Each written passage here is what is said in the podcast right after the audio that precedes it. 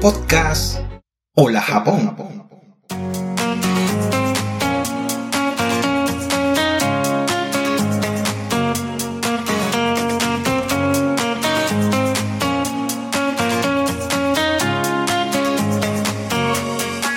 Muy buenas amigos y sean bienvenidos al decimotercer episodio de Hola Japón Podcast. En este episodio conversaré con Carlos Watanabe. Él es uno de los integrantes de la segunda generación de latinos en Japón y uno de los fundadores de Shizu Latinos, una agrupación civil en Shizuoka-ken cuya finalidad, dicen, es servir de puente entre la comunidad latina y japonesa. Carlos nos contará parte de su vida, su visión de Japón y su compromiso con la comunidad latina.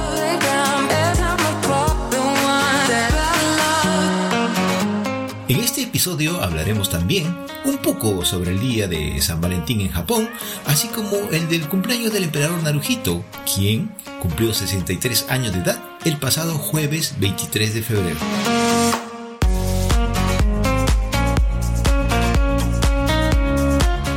Por último, mencionaremos la decisión del Ministerio de Justicia de Japón de querer cambiar el nombre de delito sexual para aclarar los nubarrones sobre las relaciones sexuales no consentidas en el Código Penal japonés.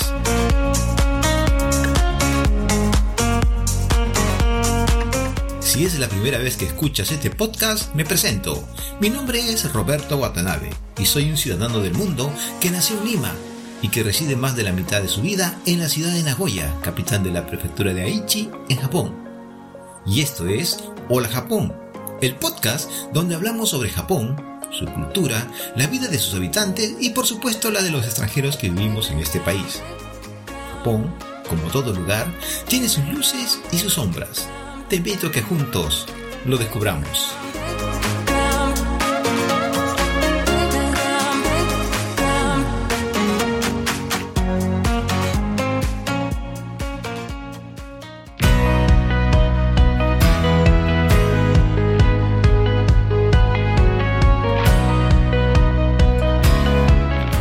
Estamos domingos 26 de febrero del 2023 y hace poco se celebró en Mongolia el nuevo año lunar. Esta fiesta es llamada Zaganzar.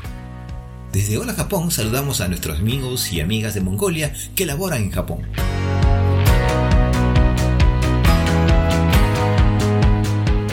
Japón sigue siendo un imán a pesar de todo para emigrar.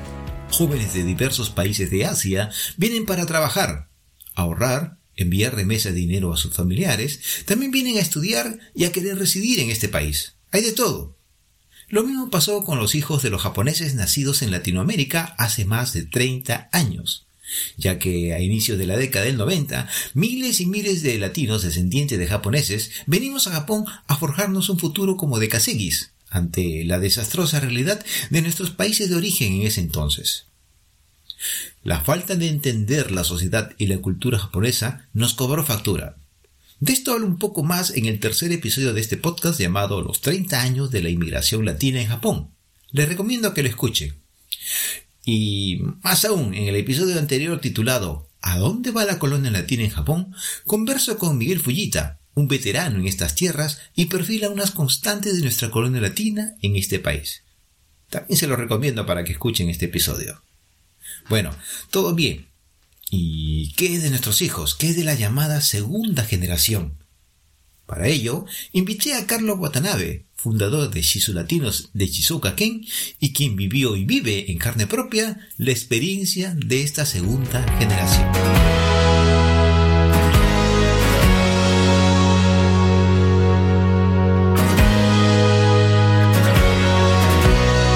Y bien, ¿estamos listos?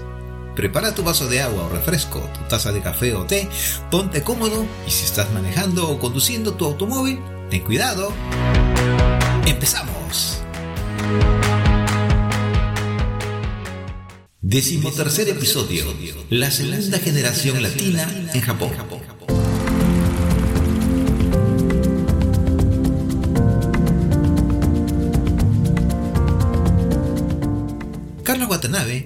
Nikkei nacido en la ciudad de Chorrillos, en Lima, Perú. Vino a Japón desde muy niño a reunirse con sus padres quienes trabajaban en Japón como de kasegi. A medida que crecía, él iba asimilando una nueva cultura, la japonesa. Luego de adulto, entró a trabajar como funcionario contratado en la municipalidad de Iwata, en Shizuoka-ken, en el Gaikokuyin Yoho Madoguchi, es decir, en el Departamento de Atención a los Extranjeros. Esa cercanía a los problemas de los inmigrantes lo comprometió. Escuchemos la entrevista. Hola Carlos, ¿cómo estás? Muy buenas noches. ¿Qué tal Roberto? ¿Cómo estás? Muy bien, muchísimas gracias por la invitación. Gracias a ti por aceptarme, porque yo sé que eres un hombre muy ocupado, estás de aquí para allá, en cursos, seminarios, qué sé yo, ¿no? Y bueno, pues vamos a conversar contigo. Claro que sí, encantado. Carlos, yo escuché de ti cuando oh, participé en una reunión virtual que organizó una universidad de los Estados Unidos en la cual tú fuiste uno de los ponentes. También sé que eres muy activo ahí por Shizuoka, Moto y tienes tu agrupación Shizu Latinos. Pero sin embargo, a pesar de que eres conocido en ese ambiente, muchas personas no te conocen. Háblame un poco de ti, Carlos. Ok. Eh, bueno, mi nombre es Carlos Watanabe, soy peruano. Estoy aquí eh, en Japón desde los 12 años. Yo llegué en el 98 ¿no? Este, ya eh, terminando los, los, los, 90, ¿no? Este, esos primeros años de, la inmigración este, eh, de, peruanos, de latinoamericanos aquí a Japón, ¿no? Hace seis, no ya más, seis, siete años eh, trabajó en la municipalidad de eh, y eh, un año después de eso, viendo todas las necesidades y viendo todos los temas, los problemas que estaban pasando la comunidad latina, pues con unos amigos nos juntamos y decidimos abrir esta, esta agrupación civil llamada eh, Latinos, ¿no? Eh, actualmente eh, estamos este, eh, con aproximadamente unos 14.000 seguidores en, Facebook. muchas personas este, confían en, nosotros, en, las informaciones que nosotros damos. hace un par de días, hace, el sábado pasado, estuve en la prefectura de Mie dando una charla para la para la Fundación eh, de Intercambio Internacional de, MIE, eh, Kokusai eh, Koryu Zaidan. Y eh, ahí hablamos este, sobre Chile Latinos, todo lo que hacemos y otras cosas más. Y habían personas también que nos conocían. Este, Carlos, dime, llegaste este muchacho, ¿te fue difícil conectar con Japón, el colegio y todo eso? Claro que sí, claro que sí. Yo creo que para todos los que llegamos en esa época, pues era muy difícil, ¿no? En la escuela que yo llegué, habían solamente tres extranjeros nada más, ¿no? de, los cuales eh, dos, eh, uno era yo, otro era mi hermano y, otro, y otra persona más, ¿no? Y, este, y era bien difícil porque uno, eh, yo, yo, vine sin saber nada de japonés, no sabía ni siquiera comer con, con, palitos, ¿no? Este, con los ohashi. Eh, y, fue, fue bien difícil, fue bien difícil la adaptación, ¿no? totalmente diferente. En las escuelas, pues este, ellos eh, juegan más este, yaku, no béisbol. Eh, en cambio, uno como sudamericano juega más fútbol, ¿no? Entonces, ese tipo de cosas este, sí, sí hicieron que, que sea un poco, un poco difícil. ¿no? Justo hace, hace tres meses, en, en noviembre, di una charla para la JICA, ¿no? Y este, ahí hablé un poco también sobre, sobre mí, sobre la segunda generación y todo lo que pasamos en ese entonces, los hijos de los primeros de que, que llegaron en los 90. Eh, todos eh, pasamos ciertas, ciertas, ciertas experiencias en común, ¿no? Por ejemplo, eh, yo me acuerdo mucho, ¿no? Y esto lo comparto siempre y todos me dicen, sí, yo también pasé lo mismo, es este, hablar sobre el ovento, ¿no? Como bien sabes, este, aquí en Japón pues este, existen los kiaraben. Los kiaraben son unos eventos que las mamás eh, preparan a los, a los niños, a los hijos, bien así con caricaturas, este, ah, ponen eh, figuras ¿no? de los animes, ¿no? de Pikachu, Doraemon, ¿no? bien bonito, bien, bien así, este, le ponen esas, este, esos, esos plastiquitos ¿no? que parecen lechugas, ¿no? Eh, bien, bien, bien bonito, ¿no? En cambio, nosotros, como buenos sudamericanos, yo, por ejemplo, este, mi mamá me cocinaba unos frijoles así bien, bien, bien, bien, bien, este, fuertes, ¿no? Este, claro. y, este, y eso uno lo llevaba y bueno, a esa edad, pues a mí, primero, eh, uno día de, de ovento, que, se tiene que llevar ovento, esos días, primero yo comía solo, ¿no? Eso los días que se llevaba evento comía solo, eso ya era fijo, ¿no? mientras todos los japonesitos están entre ellos, cuatro, no tres, cuatro personas, yo comía solo. Y aparte de eso, aparte de eso, este, el olor que tiene la comida eh, sudamericana, ¿no? Porque amigos brasileños también decían lo mismo, ¿no? Eh, es muy fuerte, ¿no? Entonces todo eso te, te, eh, te da vergüenza, a esa edad, ¿no? Porque los chicos vienen, nanka, nanka, xaina, xaina, apesta, apesta, pero ¿qué huele? ¿Qué es esto?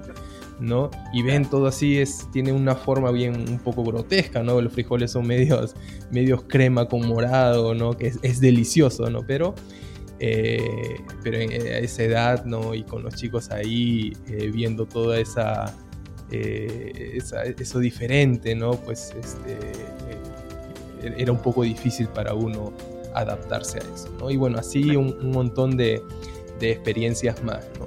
Este, Carlos, tú entonces, ¿cuánto tiempo tienes aquí viviendo en Japón? Desde los 12, ahorita tengo 36. Ahorita tengo 36 años, pero siempre he estado también a veces este, yendo, viniendo, no yendo, viniendo, así que... Ah, ¿te sientes cómodo viviendo aquí en Japón entonces? Por supuesto, sí, sí. O sea, acá yo me considero extranjero, ¿ya? Pero en Perú me, considero más extranjero todavía. Muchísimo más. es el problema de todos los muchachos eh, que han nacido y han venido desde pequeños. Claro, claro. Pero fíjate, ¿qué es lo que más te gusta de Japón, Carlos?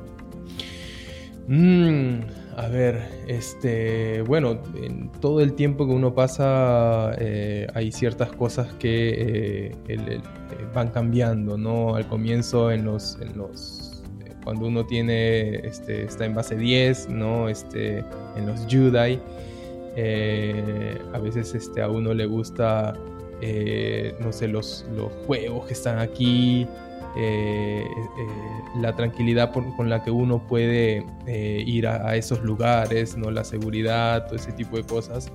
Después va cambiando, ya con, con, los 20, llegando a los 30, pues ahí ya cambia un poco y te comienza a gustar un poco más la seguridad, no este, lo que, la tranquilidad que, que uno puede tener aquí en Japón Em, así nomás, ¿no? Este, uno puede salir eh, a un bar, por ejemplo, a las 12, eh, a la 1, 2, 3 de la mañana y no le, mm, llegas totalmente, totalmente este, tranquilo a tu casa, ¿no? Eh, sí, por ejemplo, a mí me pasó hace poco que me invitaron a la embajada del Perú y, este, y de regreso en el Shinkansen, no sé cómo, eh, se, me cae, se me cae la, billetera, ¿no? Se me cae la billetera, yo recién me doy cuenta bajando del Shinkansen, eh, pasando, ¿no? Este, ya saliendo prácticamente de, la estación, ahí recién me doy cuenta que no tenía la billetera y eran más de las 9 de la noche. Entonces este, quería llamar ¿no? a, a la central para donde guardan todos los, los objetos este, perdidos, eh, pero no atendían, pues ya habían cerrado, era hasta las 9 de la noche nada más. Entonces tuve que esperar hasta el día siguiente, hasta las 10 de la mañana del día siguiente, y llamé a la central en Nagoya y mi billetera estaba en Nagoya con los casi 80 mil yenes que tenía en la billetera y todas las tarjetas de crédito y todo eso, ¿no? Entonces esas, esas cositas eh, son las que, que uno... Eh, se pone a pensar y dice, pucha, eh, qué lindo este país, ¿no? Qué lindo este país, qué lindo que, que, que, existan ese tipo de, de, personas, ¿no? Cosa que, que en, en, Perú, en Perú a mí me pasó algo totalmente diferente, ¿no? Este, eh, cuando uno va a Perú eh, para, de, de, turismo o para divertirse nada más, o sea, es buenísimo, ¿no? Pero eh, cuando uno ya va a tratar de vivir allá, eh, es totalmente diferente. Uno tiene que acomodarse a cómo es el sistema allá. Allá uno tiene que ser, lamentablemente, uno tiene que ser vivos, ¿no? Uno tiene que ser vivo para poder conseguir algunas cosas, ¿no? Yo tenía pensado eh, hacer unos, unos, negocios allá en, Perú. Eh, traté de, de, acumular toda la información, ¿no? ir poco a poco, este, hacer un, checklist de todas las cosas que necesitaba. Y cada vez que, iba ya con algo eh, ya pronto y, iba a presentar para que me den para que me den lo que se necesita después pues me ponían trabas este, algunas personas este, que a quien consultaba me decían que no eso no es así tienes que pagar primero a la persona para que recién te pueda aceptar los documentos o para que pues, se pueda acelerar entonces ahí hay, hay algunos eh, algunas diferencias. Y Carlos, ¿y qué, es lo que no te gusta de Japón? Mm, sí, eh, es una pregunta muy, muy difícil. Eh, desde que me, comentaste que iba que íbamos a, tener la entrevista, yo supuse que me ibas a hacer esta pregunta. Y no, no veo que, o sea, no hay algo que me diga, pucha, yo no, a mí no me gusta esto que diga así tajantemente no me gusta, no, no, no le encuentro, no le encuentro.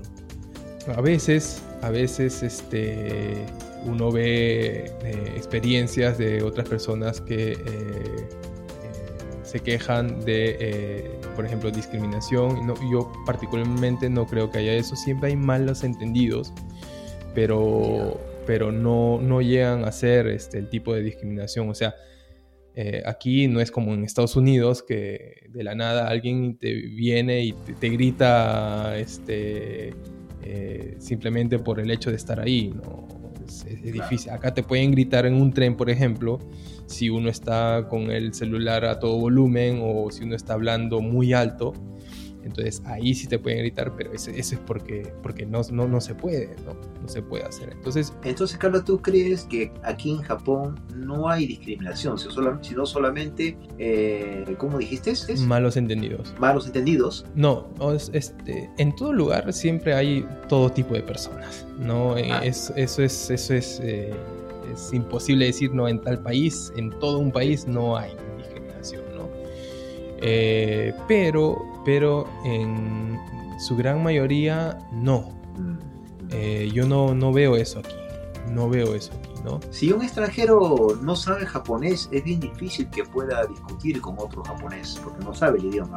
En este caso, si un extranjero sabe japonés y se confronta con el japonés, sea cual sea el motivo, la disputa, yo creo que sale bien parado, ¿no? Si tienes eh, las bases de lo que estás diciendo, o sea, si tienes hablando correctamente, acá le dicen Seiron, ¿no? Eh, entonces, muchísimas veces yo también me he puesto a conversar con, con, personas, ¿no? Con japoneses que tienen una idea totalmente diferente a mí y, hasta he llegado a, cambiarles la, la, idea, ¿no? Claro. En, ese sentido, los japoneses son más abiertos a, a, escuchar que los latinos o los occidentales, por decirte, ¿no? Que ellos se cierran eh, consideran de que lo que ellos dicen es cierto. En cambio, el japonés no, ¿no? Eh, sí. Eh, ahora, también son más reservados, ¿no? Hay, este, por ejemplo, unos, unos amigos me dicen que a veces hasta extrañan la, este, la discriminación, ¿no? O sea, me, lo dicen así en un poco irónico. Porque aquí en Japón, o sea, prácticamente si no les caes bien o, este, simplemente te, te, anulan, o sea, simplemente no, es, es, como si no estuvieras. como se dice en Perú, ¿no? Sí, como si no estuvieras. Entonces eso, eso a veces, pues, para algunas personas es, es peor, ¿no? Pero yo creo que eso es, es respetar el espacio, respetar cómo piensa la otra persona, no, este, eh, y este, no, no, no le veo lo negativo a eso tampoco, ¿no? A tal extremo para decir que no me gusta, ¿no? Carlos, tú que estás metido en el ambiente eh, latino, pasas dando conferencias, dando cursos, motivas talleres, ¿cómo ves a la comunidad latina en Japón? Mm, mm, es una pregunta muy, muy abierta. Me refiero, a ver, te doy más alcance. Por ejemplo, eh, logros, trabajo, formas de vida, limitaciones, carencia, más o menos ¿Cómo, ves en ese sentido la comunidad latina? Eh, yo creo que, recién está, está comenzando a cambiar eh, con eh, la posición de nosotros, los, los, la segunda generación de Decaseguis. Este, yo creo que está comenzando a, cambiar en algunas cosas, estamos siendo un poco más conscientes de nuestra situación eh, los que llegaron en los 90, pues eh, bien o mal, llegaron y trabajaron eh, y solamente llegaron para trabajar y trabajar y trabajar. Claro, yo llegué a los 90. Ajá. Sí. Y, llegaron para trabajar y trabajar y trabajar, en la mayoría, ¿no? Sí. Em, y, solamente se dedicaron a eso y, y nada más, ¿no? entonces no se hicieron un cargo de, eh, por ejemplo, estudiar japonés, ¿no? No pensaron en tener una carrera, eh, así sea en la misma fábrica, ¿no? Sí conozco algunas personas, conozco, por ejemplo, un, amigo peruano es Coyocho en, su, en, una fábrica, ¿no? Ya. Que es el ¿Qué cosa es Coyocho, Carlos? Eh, Coyocho es el, el, encargado de toda, la, em, de toda una planta, ah, ¿no? Es como como el, gerente, de, gerente de toda la planta. ¿no? Está el coyocho, están los, los buchos, el cachó, cacarichó y hay como cuatro, cuatro rangos más abajo de él, ¿no? Y japoneses, ¿eh? Japoneses abajo. Eh, eh, pero eh, son poquísimos. Mm. Son poquísimos, poquísimas las personas así. y bueno, este, eso pues este, nos, nos, nos, ha llevado a una situación en la que ahora eh, estamos viendo que, quizás no, no fue la, mejor decisión, ¿no? Mm. Eh, personas con 20, 30 años aquí en Japón que todavía no hablan japonés, que están trabajando todavía en fábrica, ¿no? Las personas que llegaron en los 90 con 30 años y ahorita ya tienen casi 60 o pasan de los 60, tienen para trabajar 5 años más y eso. Mm. Entonces, ¿qué hacer después de ahí? ¿no? Eh, hay muchísimas personas que constantemente llegan al municipio y este, eh, para hacer la solicitud de eh, la ayuda básica, no la ayuda de, de, protección a la vida, que es la traducción del Seikatsu y uno los ve y pues están en una situación muy difícil. hay algunos, hay algunos que sí, o sea, se han dedicado solamente a trabajar, pero han guardado han guardado ese dinero y han puesto algunos negocios, ¿no?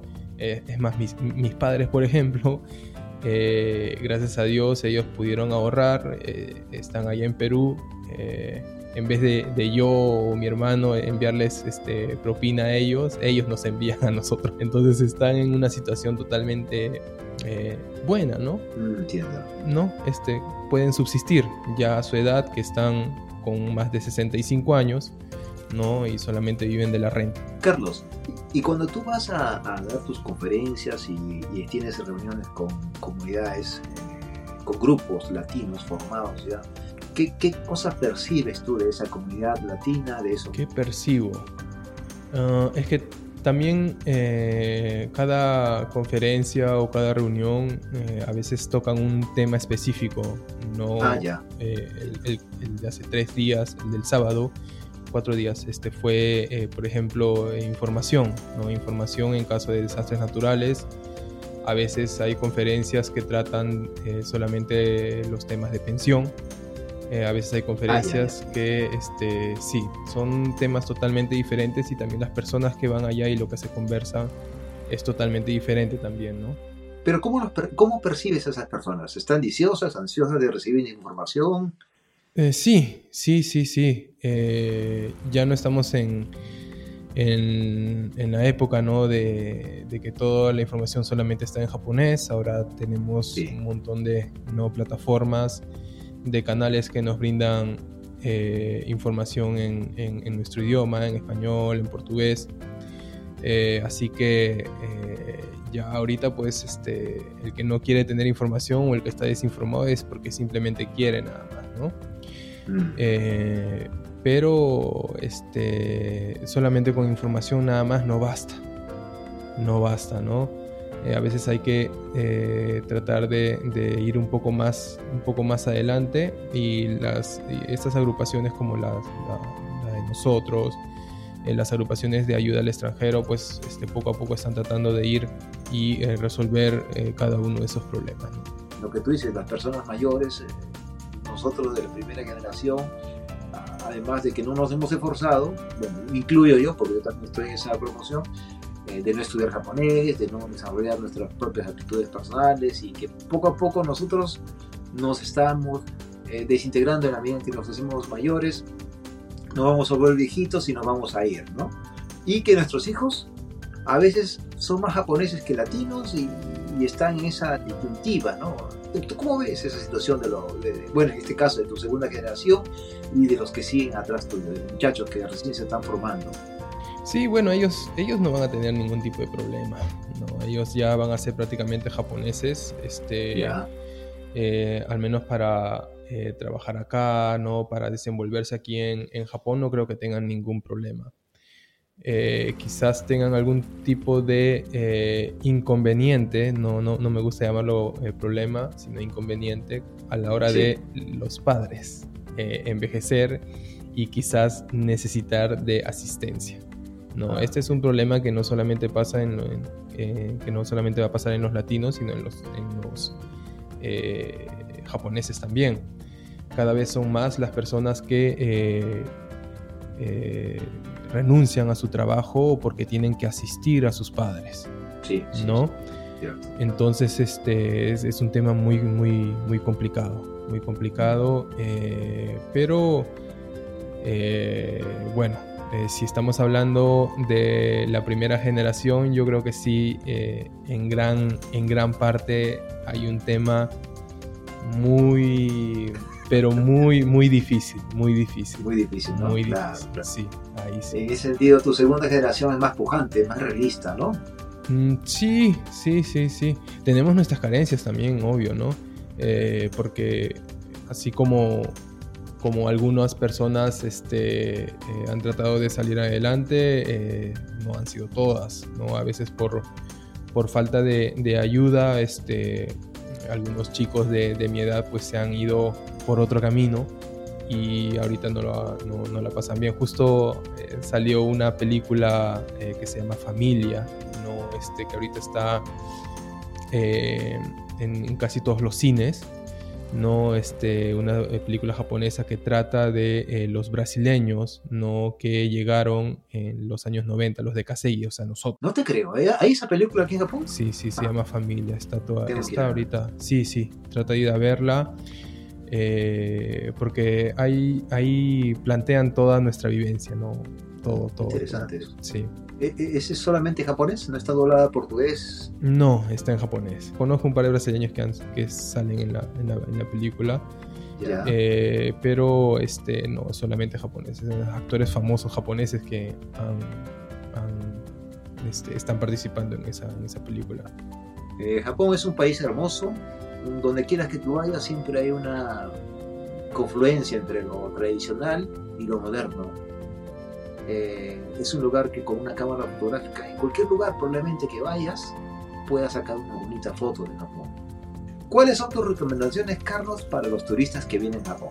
A ver, eh, bueno, eh, si es este de turismo nada más, bueno, a los mejores lugares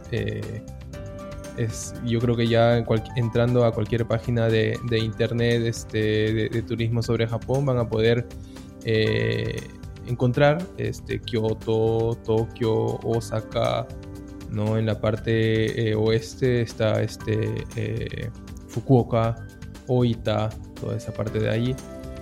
después, yendo un poco más para, para, el este, está este Hiroshima, eh, puede llegar también después a Hyogo, eh, Osaka, ¿no? Este, Kyoto, eh, Nara, ¿no? Este, después también se pueden pasar por aquí por Shizuoka, por Shizuoka también, que está más al centro, claro, que es el Monte Fuji también, y después terminar en, en, Tokio, ¿no?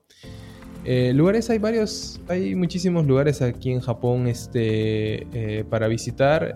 como tú bien dices, Japón es tan lindo que uno puede ir si desea ver algo no, no tan moderno, no este, algo que tradicional, no que, que puedas eh, vivir y sentir la, cultura japonesa, pues tienes Kioto, ¿no? Si es un poco más moderno, pues puedes irte a, Tokio también. Entonces, yo creo que, hay este, muchos lugares para, para visitar. Ahora, em, después ya de, saber dónde, eh, uno tiene que sí siempre eh, tratar de, aprender, aprender sobre su cultura.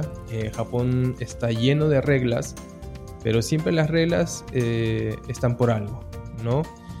Eh, hay algunas que todavía no, son tan abiertas, ¿no? Por ejemplo, Japón es, eh, en el tema de los tatuajes es todavía un, poco, un poco kibishi, un poco rígido, ¿no? Este, todavía en algunos, en muchos lugares no, no aceptan no este, ingresar a, los onsen con tatuajes, ¿no? Pero esa es, esa es la, la, tradición que tiene, que tiene este país y, bueno, hay que eh, tratar de respetar también eso, ¿no? Carlos, y a los muchachos y a las muchachas que vienen a estudiar a Japón, ¿cuáles son las recomendaciones que tú les podrías dar?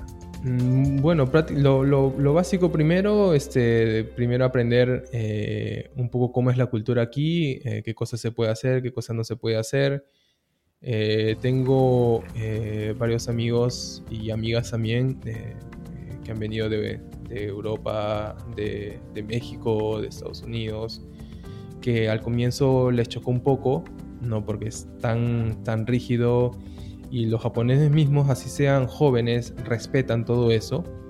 No, este, bueno, a veces les, les choca, ¿no? Pero eh, adaptándose poco a poco uno va, va a ir este, eh, ya sintiéndolo un poco más, más normal todas esas reglas que, que, ellos tienen. ¿no? Carlos, te, te, veo muy activo con el tema del caigo. Explícanos un poco más sobre el caigo, por favor, Carlos. Caigo. Eh, bueno, en realidad lo que pasa es que, como hablamos hace rato, este, el tema de la, del envejecimiento de la primera generación de Decaseguis este, cada vez está, está siendo un poco más, más difícil. No, eh, como bien dijimos, este, ahorita los que llegaron con 30 en los 90, pues ahorita tienen 60 prácticamente. Y eh, van a necesitar eh, ellos mismos de Caigo. ¿no? Ese es un tema. Eh, justo ayer estaba conversando eh, con, un, este, con un peruano que trabaja en, en Caigo, el señor este, Rocamani. Eh, tiene una, una, página en YouTube. Carlos, disculpa que te corte. primero, ¿qué cosa es Caigo? A ver. Mm. Caigo es la asistencia al... La traducción directa es es asistencia, ¿ok?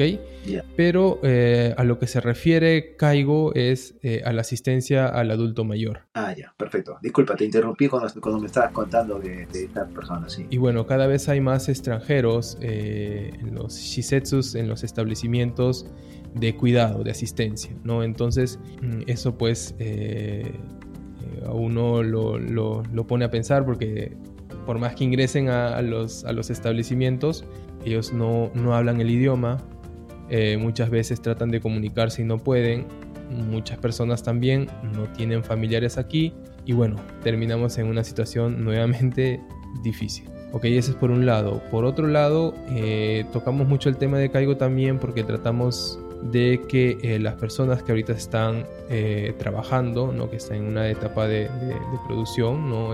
traten de eh, ver varias opciones de trabajo. La mayoría pues, este, de, de, de sudamericanos trabajan en el sector de, producción, ¿no?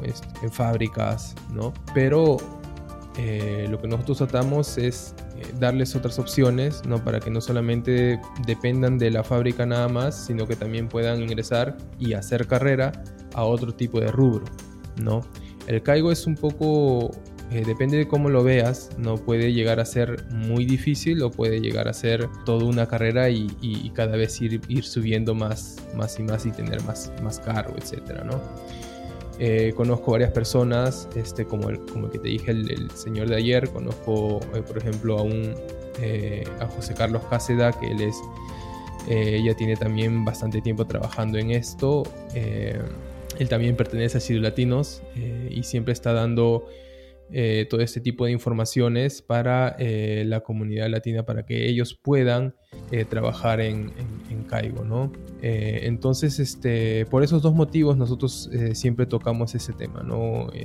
para un poco concientizar a las personas que recién están pasando los 50, decirles que nunca es tarde, nunca es tarde para aprender japonés y eh, que de todas maneras les va, les va a servir para todo. Ese por un lado y el otro es para las personas que eh, con 20, 30, 40 años eh, están trabajando en fábrica puedan tener otra opción y puedan hacer una carrera en, en, el rubro de Caigo. ¿no? Carlos, durante todo este tiempo, ¿me escuchas? Sí. Durante todo este tiempo que estás en Japón, cuéntame una anécdota, la mejor experiencia que has tenido aquí viviendo en Japón. Seguramente que has tenido varias, pero cuéntame una. Sí, varias. Este, esto también lo conté el año pasado en la, exposición que hice al JICA eh, hace tres años. Nosotros hacemos, damos clases, dábamos clases de japonés. Este, este último año lo hemos este, eh, parado, pero eh, siempre hemos dado clases de japonés. Eh, hace tres años este, llega una persona eh, con su hija, no, la hija tenía 15 años. La hija tenía 15 años, la señora era madre soltera. Em, y pues traer a un niño con 15 años eh, ya prácticamente es para que pase sus, sus, últimos meses en la escuela secundaria y después ya comience a trabajar. el ingresar al coco no es, es, difícil si uno no sabe japonés. No siempre hay exámenes de admisión para ingresar al coco y sin japonés es un poco difícil, ¿no? Entonces, conversando este, con la señora, ¿no? Este, ella siempre me hacía las consultas con nosotros, ¿no? Este, me decía cómo podría ser, que yo pensé que, que el coco era igual que, que la secundaria simplemente las inscribías nomás y ya pasaban y no, no es así, no estaba totalmente desinformada en esa parte. La cosa es que eh, tres meses antes de, eh, de, terminar la secundaria, pues este, eh, le, le, dijimos ¿no? que estudie con nosotros japonés. la chica comenzó a estudiar con nosotros, lamentablemente tuvo que eh, desistir de ingresar al, coco porque iba a ser en vano, no, lo iba, no iba a pasar el examen, con tres meses aprender todo para pasar un examen en japonés, ¿no? Este, de admisión, es, este, iba a ser muy difícil. La cosa es que estudiamos con ella un año. Eh, hace dos años eh, yo recibo una llamada de la señora llorando, ¿no? Porque este, su hija había ingresado al coco. ¿No? Entonces, esa fue este. Bueno, con eso, miren, el Chidu Latinos nosotros trabajamos totalmente voluntariamente. Mm. Y eso, eso para, para mí y para mis compañeros, pues fue lo, lo, máximo, ¿no? O sea, eh, el abrirle las puertas a, a, una, a una chica así, ¿no? Que, que haya llegado así, este, solamente eh, con con un año nada más ya haya podido ingresar al, al coco no este y nosotros este, hayamos eh, ayudado en eso no pues eh, fue una experiencia muy muy muy positiva este para, para nosotros no sí. Carlos háblame un poco de tu latinos mm. breve resumen qué es lo que hacen ustedes toca sí nosotros lo que hacemos eh, eh, es este, eh, informar, ¿no? Este, informar, impulsar e integrar. Esas son nuestras tres Is. ¿no? Nosotros trabajamos con, eso, en base a esos tres pilares. informar, nosotros este, informamos mediante redes sociales, mediante volantes, ¿no? mediante consultas. ¿no? A veces, bueno, ahora por lo del corona, en estos dos últimos años este, no lo hemos hecho, pero eh, constantemente hacíamos, este, eh, agarramos un, un kaigisu, una sala, y este, poníamos que íbamos a, a, brindar consultas este, gratuitas y la gente venía, ¿no? Eh, después hacemos este, impulsar, nosotros también hacemos entrevistas a personas que están recién comenzando a, emprender un negocio, por ejemplo, o a emprender eh, un estudio, ¿no? A todos los, latinos que están eh, emprendiendo de una u otra manera, pues tratamos nosotros de, mediante nuestras entrevistas, eh, hacerlos conocer, ¿no? Y, y, este, y después el integrar es eh, constantemente también este, nosotros hacemos un montón de, eventos para poder integrar no solamente extranjeros con extranjeros, sino extranjeros con japoneses también, ¿no? Eh, hace poco, por ejemplo, hace poco, no, hace tres años, este, hicimos eh, un clean up en la playa, no este, llamamos a extranjeros, llamamos a japoneses para entre todos limpiar playas, no limpiar las playas y esa actividad, por ejemplo, eh, nos vio la municipalidad de Yaizu, una ciudad aquí dentro de Shizuoka, y nos ayudó, este, eh, tomó bastante interés. Y, este, y ese tipo de, actividades, justo este, este fin de semana también tenemos otra eh, actividad en un centro comercial, ¿no? donde vamos a, a, exponer todas las, las, actividades que nosotros hacemos para que vean los japoneses. ¿no? E, ¿Esa, exposición la hacen en japonés? Sí, sí, sí, sí. Ah. Bien, bien, bien. Bueno, Carlos, este, ¿cuáles serían tus palabras finales para esta conversación tan interesante que hemos tenido el día de hoy? Sí, bueno, muchísimas gracias. Este, agradecerte eh, primero por eh, Roberto por, por este, la invitación. Em, eh, espero que, muchas personas se interesen más. Yo creo que, tu canal más que nada va para, para llamar a las personas, ¿no? Este, a Japón o Japón, ¿no? Para que hablen de Japón me parece muy interesante esto, que más personas pues estén eh, tratando de, resaltar el, eh, lo lindo que es este país. A, mí prácticamente yo soy un, enamorado de Japón. Y este bueno, decir a las personas, a tus oyentes, ¿no? Que, traten de, visitar este país, de este país tan, tan bonito, ¿no? Ah, estaba olvidando dime cómo se pueden contactar contigo. Mm. Bueno, eh, a las personas que deseen este, información sobre Japón, eh, a veces ah, hay algunas personas que nos ayudan en, impulsar, por ejemplo, la ciudad de Shizuoka. No, este, Shizuoka tiene todo también, este, tiene playas bonitas, tiene montañas eh, preciosas, está el monte Fuji. Sí, sí, sí, sí. Eh, tiene un lago, el Hamanako, ¿no? Este, un lago precioso también. Tiene todo Shizuoka, ¿no? Si quieres conocer, si quieres conocer Japón, tienes que venir de todas maneras a Shizuoka porque aquí vas a encontrar de todo, ¿no? Entonces, este, eh, bueno, eh, nosotros también a veces brindamos este tipo de información para, para impulsar el, el, turismo. Si en caso, no sé, este, desean visitar eh, Shizuoka y no saben dónde, no saben cómo, no saben con quién, pues quizás nosotros también podríamos eh, indicarles ¿no? algunos lugares ¿no? para, que puedan, eh, para que puedan visitar.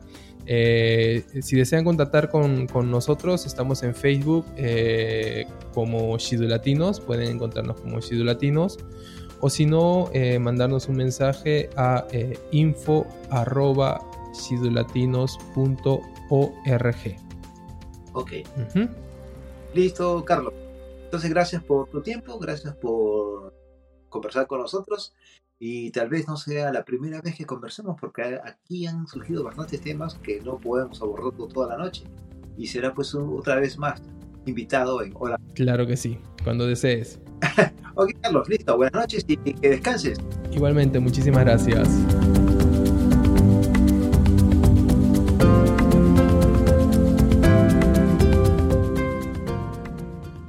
La conversación y el debate está abierto. Como quien dice, la mesa está servida. Y la respuesta a la pregunta, ¿a dónde va la colonia latina en Japón? Aún se está construyendo. O mejor dicho, aún lo estamos construyendo.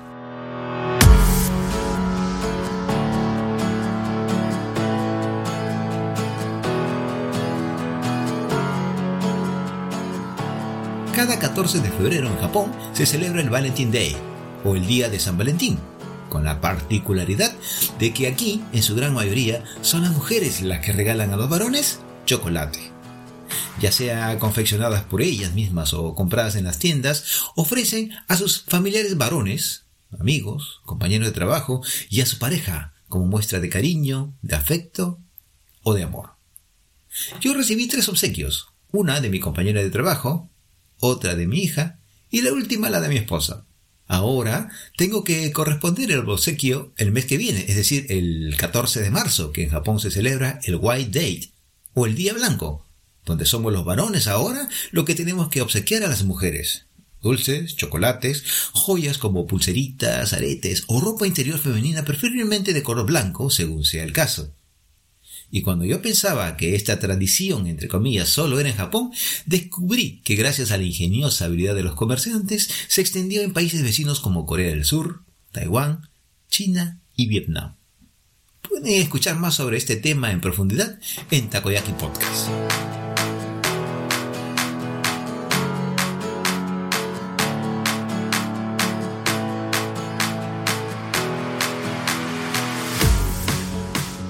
Desde que el emperador Naruhito ascendió al trono, luego que su padre abdicara por motivos de salud y de edad, la fecha de su cumpleaños pasó a ser un día feriado en todo Japón.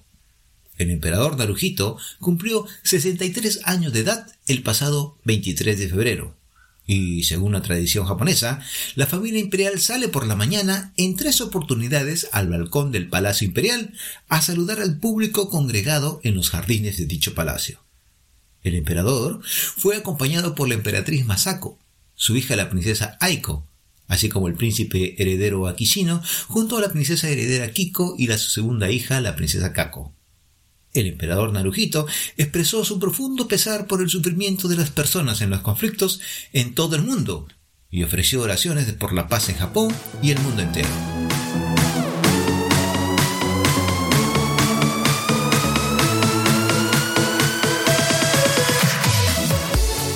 Los que vivimos en Japón desde hace buen tiempo estábamos acostumbrados que al momento de ir al supa, es decir, a los mercados para comprar alimentos, veíamos los precios por lo general siempre iguales.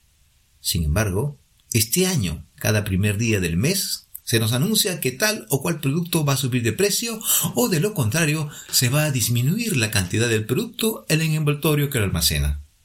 Es la inflación mundial, dice, consecuencia de la guerra entre Rusia y Ucrania.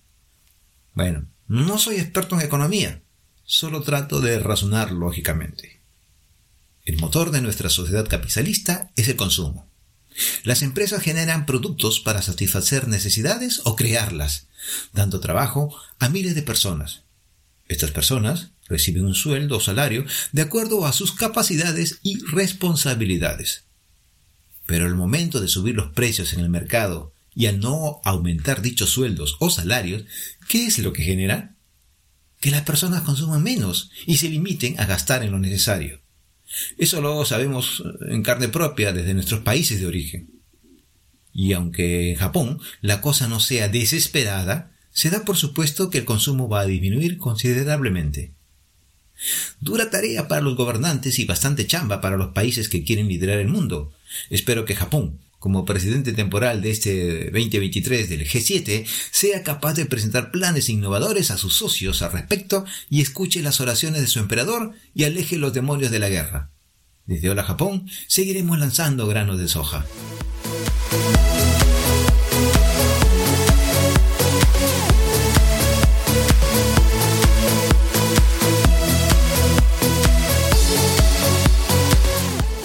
Ministerio de Justicia de Japón está trabajando arduamente para reformar el código penal existente.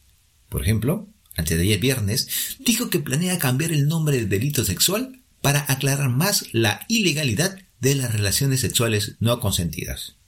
Se espera que el gabinete apruebe el cambio a mediados de marzo para su promulgación en la actual sesión del Parlamento, planean elevar la edad del consentimiento sexual de 13 a 16 años.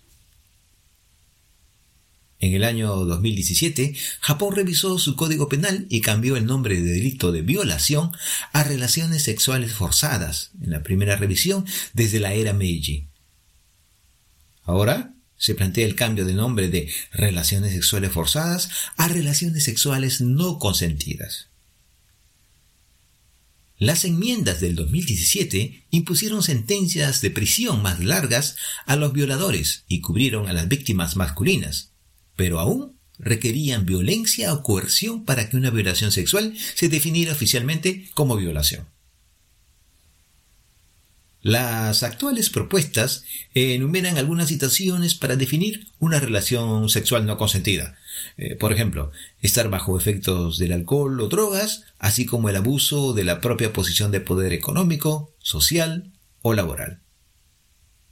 La edad del consentimiento sexual actual de Japón es de 13 años, tal como se lo dije anteriormente, y sigue vigente desde su promulgación en 1907 es una de las más bajas entre las naciones desarrolladas.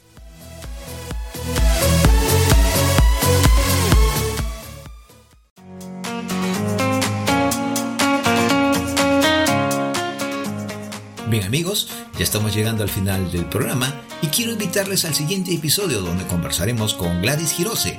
Ella es una empresaria y una viajera intrépida, quien nos brindará un par de consejos para emprender en Japón y viajar.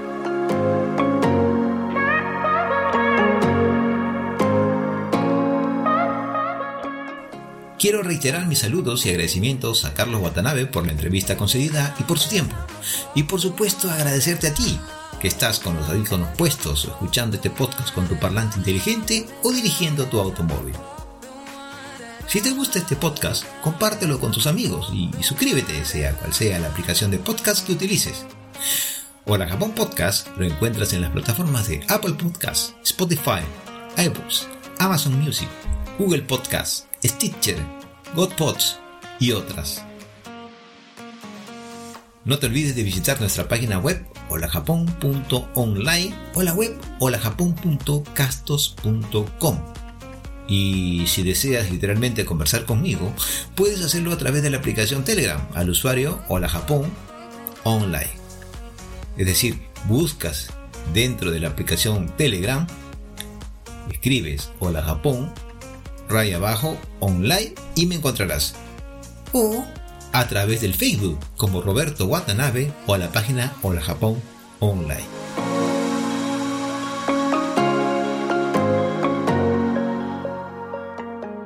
Y eso es todo por el día de hoy. Ya, matane.